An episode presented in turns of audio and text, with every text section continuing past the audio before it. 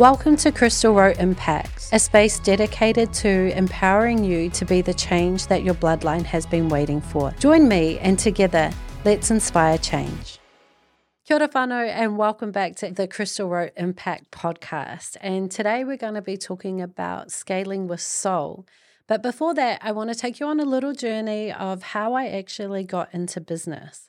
So I had a little idea of selling some food at a market. And so I did. And when I had to relocate to Brisbane, I started thinking maybe I could have a fixed premise. Maybe if I dream hard enough and talk about it a little bit longer, that I could potentially have my very own cafe. And so it was. I talked to my mom about borrowing a little bit of money, and I actually found a location that was shutting down at that time, I didn't understand very much about business. I didn't know or even want to know the importance of a bookkeeper or an accountant or paying taxes.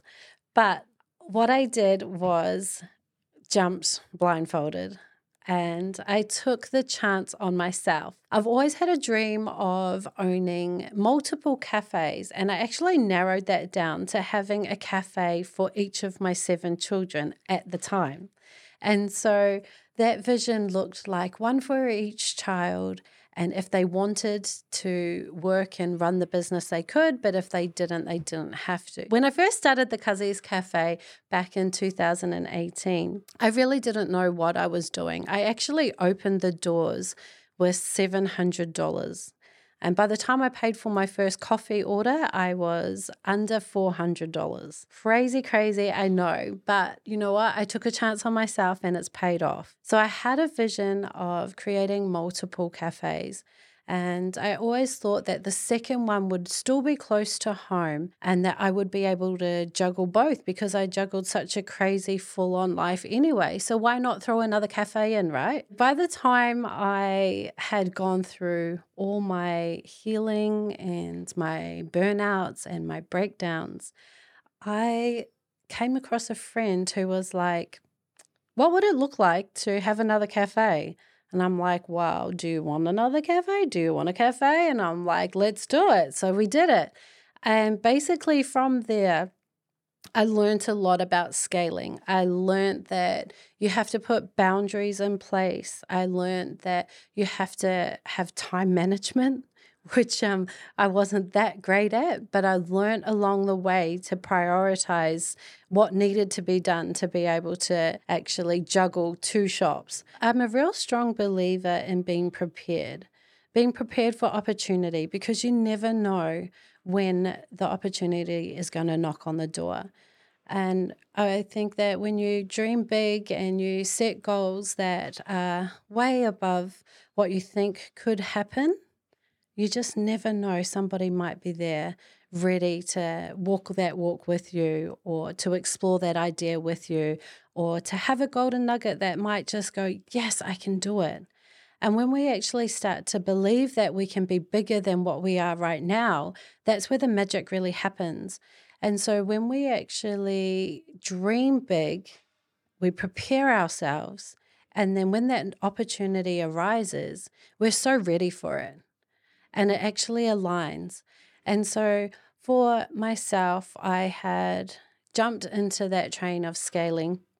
I jumped on board a hundred percent. I was like, yes, yes, yes. I remember getting the keys to the Gold Coast shop and I walked in and I just felt so amazing.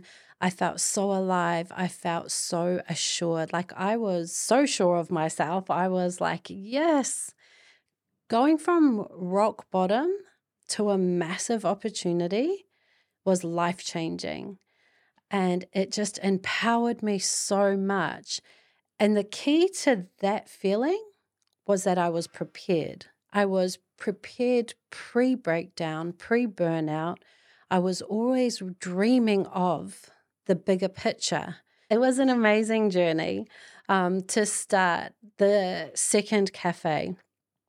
And so we went on this journey, and a few things happened along the way, like the mandates took place and staffing And we had to grow quite rapidly, which was a part that we weren't quite prepared for.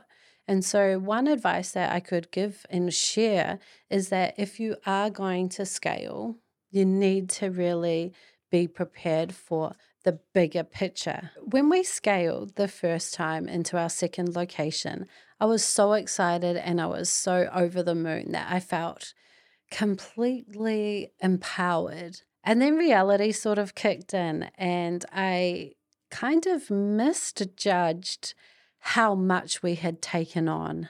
We were driving for over an hour and a half to the second location, doing twice as much work. And even though it was vigorating and empowering in the beginning, it started to take its toll real quick.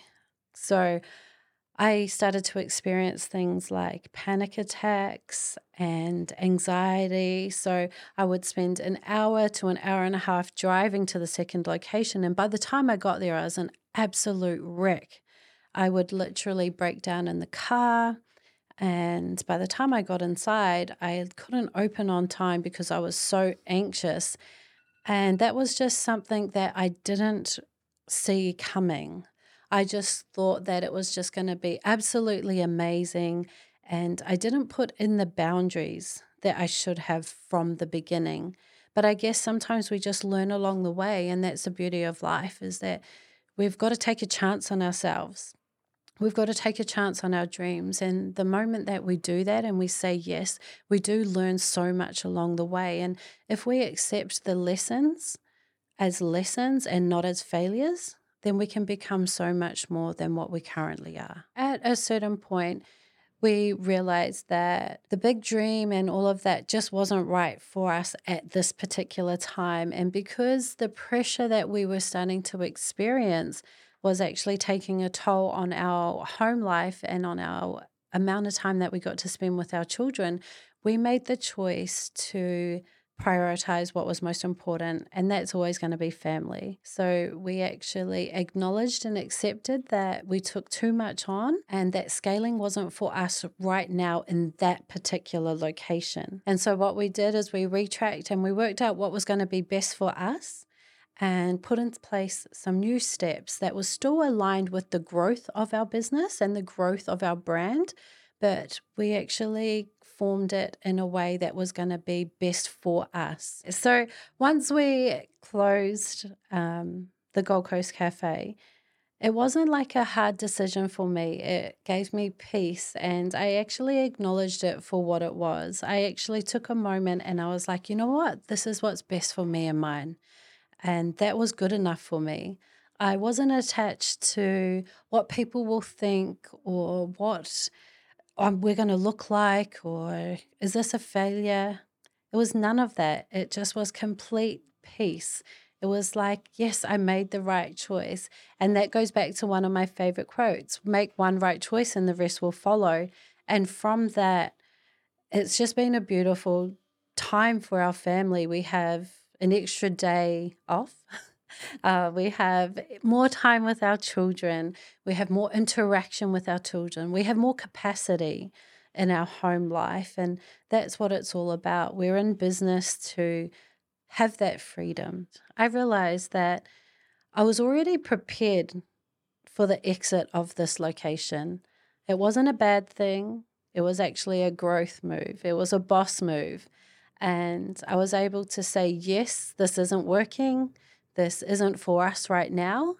And we were able to exit in a healthy way. That comes down to knowledge is power as well. So when we know what we're getting ourselves in for, we actually have power over the situation. So we were able to determine how this was going to play out. And that's a beautiful thing when you're in business with your heart and soul there's only the right way forward. So it's really important for me to prioritize the growth of our brand and the growth of our family. And it's always family first. So even though for us it didn't work this time, we were able to walk away with our heads held high, knowing that we chose the right thing that was best for us.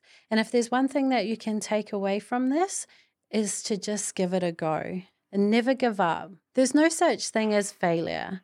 It's only lessons. It's all lessons, and we all grow from those lessons. So make sure you keep your head up and give it a go. Thank you for listening today, whanau. And if you enjoyed this episode, make sure you give us a five star review on Apple Podcast and Spotify, and follow us on all our social platforms. And we'll see you on the next episode.